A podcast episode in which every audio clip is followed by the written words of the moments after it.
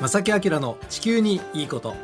皆さんこんにちは。正木明です。荻野恵美子です。今日は9月19日。このところちょっと暑さがぶり返し始めましてね特に先週は厳しい暑さになりましたけども、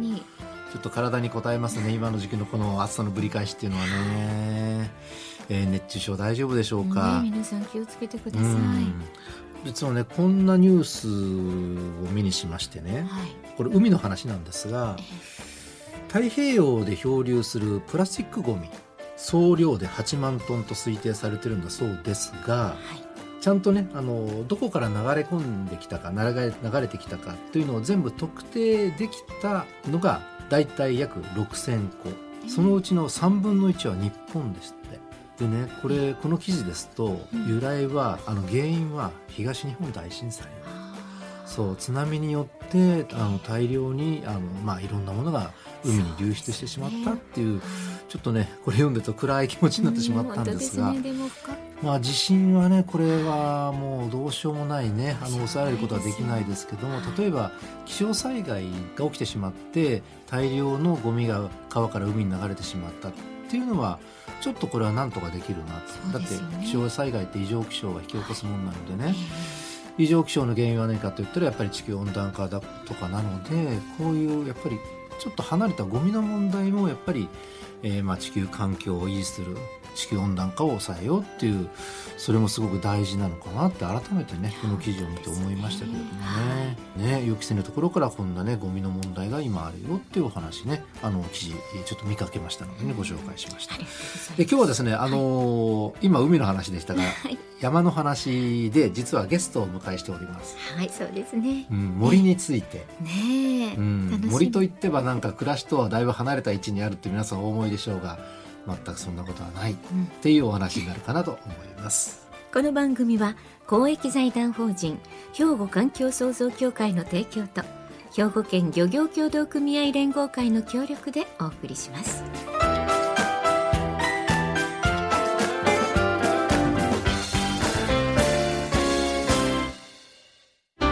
兵庫環境創造協会は地球環境の創造と保全に取り組み今年で創立50周年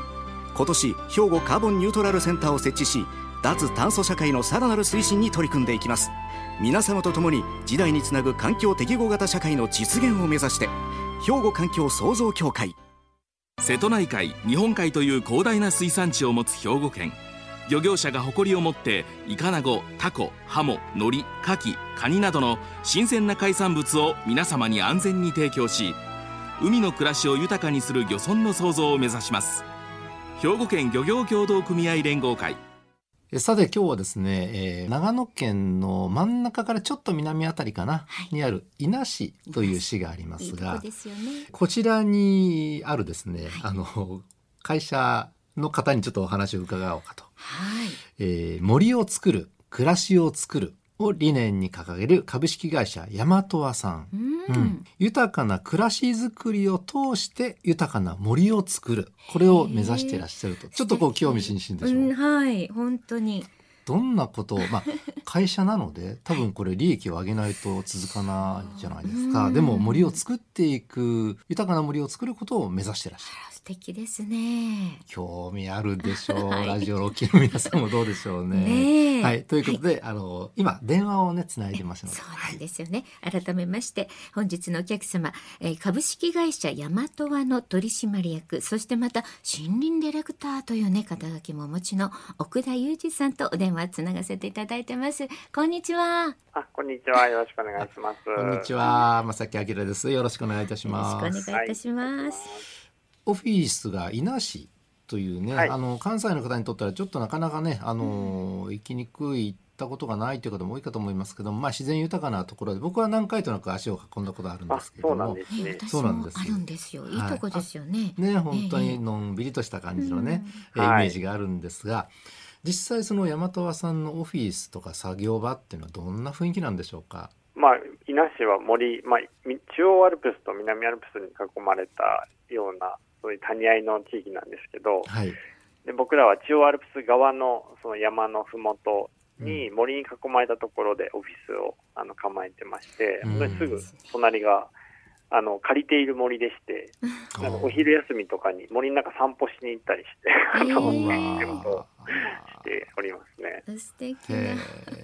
実際ねどのようなことをされる会社なのか、簡単にご紹介いただけますでしょうか？はい。先ほどちょっとご紹介いただいたように森を作る暮らしっていうのを作ろうっていうような会社なんですけど、はいまあ、今日本の森、まあ、世界の森もそうですけど少し荒れ荒れてきているっていうようないろんな課題がある中でそのどうやったらその森が豊かになるんだろうっていうのを考えた時に、そのやっぱり森と暮らしがつながっている状態っていうのを作らないといけないなというところで、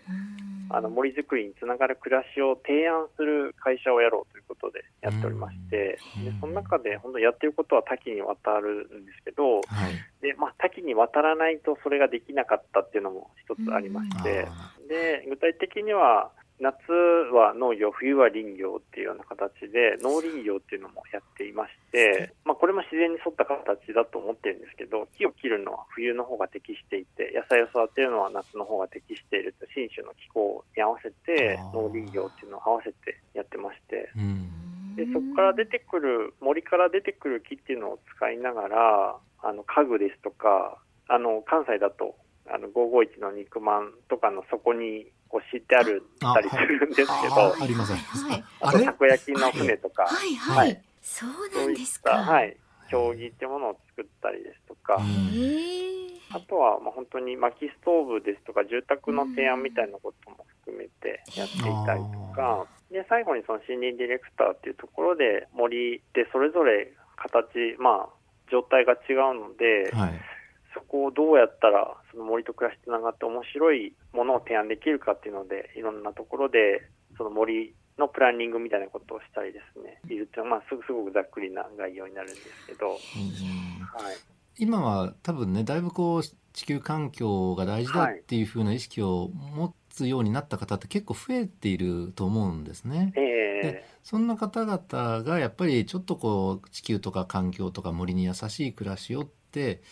考えてる方も結構多いと思うんです最近はね。ーはい。だからそういう方々にとったら直接その森をこう森という環境を保全するという活動というかはい。暮らすことによってそれが実現できる。それをうまくこうコーディネートしたらしていただける会社という、うん。そんな感じでしょうかね。そうですね。やっぱり今そういう選択肢って結構なないないなと思ってまして、うん。はい。森とか地球環境にいいものを使いたいなと思ってもなかなかなかったりするので、うん。その選択肢っていうのを作る人たちが増えていくといいなというのは思っているんですけど、あその一個になれたらいいなっていう感じで、うん。ものづくりから森に入ってっていうのをやってますね。この山本和さんという会社の設立の経緯とかですね、はい。なんかきっかけであるとか、そのあたりのお話をちょっと伺いたいんですが。まあ、僕は大学の時にその森林科学っていうものを専攻していて、はい、やっぱり地球環境とかなんとかしたいなとか森が荒れてるみたいな話を聞いてなんとかしたいなと思ってたんですけど、はい。でその中で、まあ、大学の授業もそうですけどやっぱりすごく森の話って壮大で大きくてうん関係する人たちもたくさんいる中で森をなんか整備していくことの難しさっていうことにものすごく、まあ、ある種ショックを受けた部分がありまして、はい。でこんなに大きなことは僕にはちょっと手に負えないのではないかということで、うん。一度ちょっと諦めてデザインとかですね編集っていう方に一度行ったんですね。その、は手目で伝えることをしながら、なんかできないかなと思ってたんですけど、うん。その時に今一緒に会社をやってる中村さんという方と出会って、はい。でその方はその地域の、まあ、稲の森が子供の頃に比べて暗くなってしまったんだっていうことに対して、はじゃあ自分は何ができるだろうかっていうので家具職人だから、うん。そそれまでは海外の木を使って家具作ってたけど、うん。こんなに周りに木があるんだから地元の木で家具を作ろうっていうことをやってらっしゃって、はい。でその時に僕は自分には何もできないっていうような感じを抱いてこうなんか世界はなんかグローバルな話なんで大きいなと思ったところで、えまずは一つ一つの木に価値をつける家具を作るっていう活動をしている、まあ、中村さんにすごくあのぐっときて、うん、ああこその足元からやれることあるんだなみたいなことを。もうそれこそ木一本一本からということですね。そうですなるほど。そこからしか始まらないんだなってことが、まあ、深く感じる中でで一方中村さんはその自分はそうやってるけどなかなかそれを広めたりとか伝えることが苦手なんだって話をしててで僕は伝える仕事をその時していたので。えーであればもう一緒にやりましょうよということで、ヤマトワっていう会社を作って、情報も発信しながら、地域の一本一本に価値をつけながら、あのみんなにこういうのどうっていうのを伝えていくっていう会社をやろうということで、その2016年にですね、立ち上げたっていうような形になりますね。環境保護活動も結局は、まあ、例えば地球温暖化とかでも、はい、大きな問題ですけども、結局僕らやることっていうのは、日々の暮らしの中でちょっとしたちっちゃいことを積み重ねていくっていうことしかできないじゃないですか。ね、そうですね、はい、それと全く同じですね。いやでも活動というよりそれをちゃんと仕事にね結びつけて発展させているっていうところにすごく大きな学びをいただきました。いやそれはだからあれですよね。いわゆる持続可能にしている。本当にね。まさにそうですね。ですよね。ねはい、本当に思いだけではやっぱりね続かない。それをなんとかねその世の中に継続的にあのやっていこう世の中の中でやっていこうっていうね。なるほど。後半もねもちろん奥田さんのお話伺うんですが、はい、ここで一曲お届けしたいと思います。あの奥田さんリクエストいただいてるんですよね。ありがとうございます、はい、ありがとうございます。紹介していただけます？はい。えっ、と織坂優太さんの「朝間」という曲をリクエストさせていただきました。はい、はい、お願いします。はい。お聞きくださいえー、さて引き続き、ね、お話を伺いたいと思います。えー、株式会社ヤマトワの取締役、または森林ディレクターでいらっしゃいます。えー、奥田裕二さん、後半もよろしくお願いいたします。よろしくお願いします。はい。もう少しこう具体的にですね、森の役割というか、そのあたりも含めてですね、まあ、環境の話になるのかな、あの、えー、理念についてちょっともう少し深くお話を伺ってもよろしいですか？やっぱり前提としてその森っていうのが僕らにとっていかに重要かっていうことだと思ってまして、はい、でまあ、よく言われると思うんですけど森がこう循環の要だと思うんですけど降った雨が森を通って、まあ、浄化されるというか浄水されて、あの小川を作ってそこからあの川になり、でその川水を使ってやっぱり畑とか田んぼとか、里ですよね。森から里を通って、あの海まで川を流れていくっていう。でまた海から、えー、蒸発した水が森に帰っていくってことで森が荒れてしまうと、うん、本当にいろんな問題が起こるなっていうことをすごく感じてまして、でまあ例えば森林の劣化っていうふうにまあ言われたりするんですけど森林がその多様な森ではなくて、うん、一つの樹種でもしくは管理が放棄されてしまった、うん、この辺もちょっとややこしいんですけど、やっぱり数十年前に僕らがこう植えた木っていうものが植えっぱなしになっていると言いますか、植えて管理をする計画で植えてるのに、それを途中でやめてしまったということが、い。ろんな問題のを引き起こしているところはあるんですけどあそれは例えば経済面であるとかやっぱり人材不足とか？そうですね、まあ、ものすごく分かりやすく話でいくと、はい、まあ、戦後に木が不足して全然ない状態で木いっぱいもっと木使うよねっていうことと復興していく中で、ただ、木っていうのはその1年2年で成長するものではなくて、60年とか100年とかかかってくるので、その時にまあ日本が思ったよりこうどんどん成長していく中で東京オリンピックも1964年にある中でこれ木材足りないなということで木材はもともと関税で守られていた部分があるんですけど、はい、関税撤廃して海外の使おうということで、使っていくもしくは日本円っていうのが、まあ、今は円安ですけど円高になっていく中で、購買力強くなって海外の木をたくさん使うっていうのが当たり前になっていって、日本の森の木っていうのはどんどんひっそりと放置されていくっていうような流れになっていくんですけど、それによってやっぱりある地域では川の水の量がすごく減ってしまっているとか、はい、美しさというか、まあ、美しさって難しいですけど川の浄水機能っていうのがかなり減ってしまっているというのこともかなり起こっていたりですとか、最近だとそのゲリラ豪雨とかめちゃくちゃ増えて毎年のように森林災害、あの土砂崩れの問題が起こってると思うんですけど、はい、そういうのも結局まあある種放置された森もしくはその適切に管理をされていない災害に弱い森になってしまっているというようなことがあるので、やっぱり森っていうのがこう健康で豊かであるということが私たちの生活にとってめちゃくちゃ重要だなっていうことがやっぱり前提にありまして。なるほどね。まあ重要どころかそのね、はい、あの僕たちの命を守るためにもやっぱり森は健全でないといけないというね、災害とか考えたら。そうなんですよ。ということですよね。が皆さんの中では多分あんまりつながっていないんですけど、うん、僕たちが豊かに暮らしていくためには森も豊かでないと、うん、結構怖いんですよね。水がなくなるとか、災害起こって。あの友人、知人が亡くなるっていうようなことは、まあ、もしくは自分自身が亡くなってしまうってこともあるので、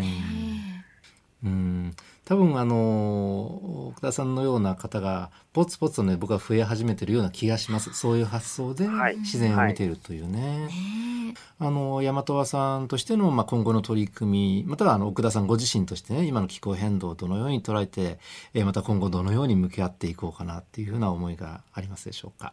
長い目で見た時にその気候変動っていうものですとか森林の多様性の劣化みたいなことで起こるのは、うん、まあ、僕ら世代ももちろんそうなんですけど次の世代への不細感っていうのはものすごく強いなとは思ってまして、はい、せっかく現代にまあ生きてしかも自由にビジネスを作れる、まあ、状態ではあるので、うん、まあ、やっぱりそこに対して何かしらこう責任を背負っていくような、うんタンスではやっていきたいなと思ってますし、やっぱり、まあ、本当に気候変動で一番最初に影響を受けるのっていうのは、それこそ CO2 をたくさん出していない島国であったりとか、あの山間地域に暮らしている方だったり、あとは農家さんとかですよね。っていうような、そのなんか工業とその暮らしとのミスマッチみたいなことが誰誰がそこを引き受けるんだろうみたいなのは、すごく辛いなと思うところがあるので、まあ、せっかく今、本当にいろんなツールも発達してくなくる中で、まあ、みんなが環境に対して大事だよねって思っているので、そこに資するような経済活動っていうのをもっと増やしたいなっていうところで、まあ、小さいながらもですけど、あの今、その気候変動も含めて向き合いながら、えー、やってますね。あのラジオを聴きの皆さんでねちょっと興味あるなと、うん、いう方がね多分いらっしゃると思うんですが、例えばあの家作りたいんだとかねといい家具欲しいんだとか、環境に非常に優しい家具が欲しいんだとか、はい、まあいろんな方いらっしゃると思います。僕もはいですが、ね、えっと大和さんへはあのウェブサイトとかでアクセスさせていただいたらよろしいですか？そうですね。はい。ウェブサイトで見ていただけたら嬉しいなと思います、はい。今日はありがとうございました。ありがとうございました。本日のお客様。はい株式会社大和アの取締役。そして森林ディレクターでもいらっしゃいます。奥田裕二さんでした。ありがとうございました兵庫環境創造協会は地球環境の創造と保全に取り組み今年で創立50周年。今年兵庫カーボンニュートラルセンターを設置し脱炭素社会のさらなる推進に取り組んでいきます。皆様と共に時代につなぐ環境適合型社会の実現を目指して兵庫環境創造協会。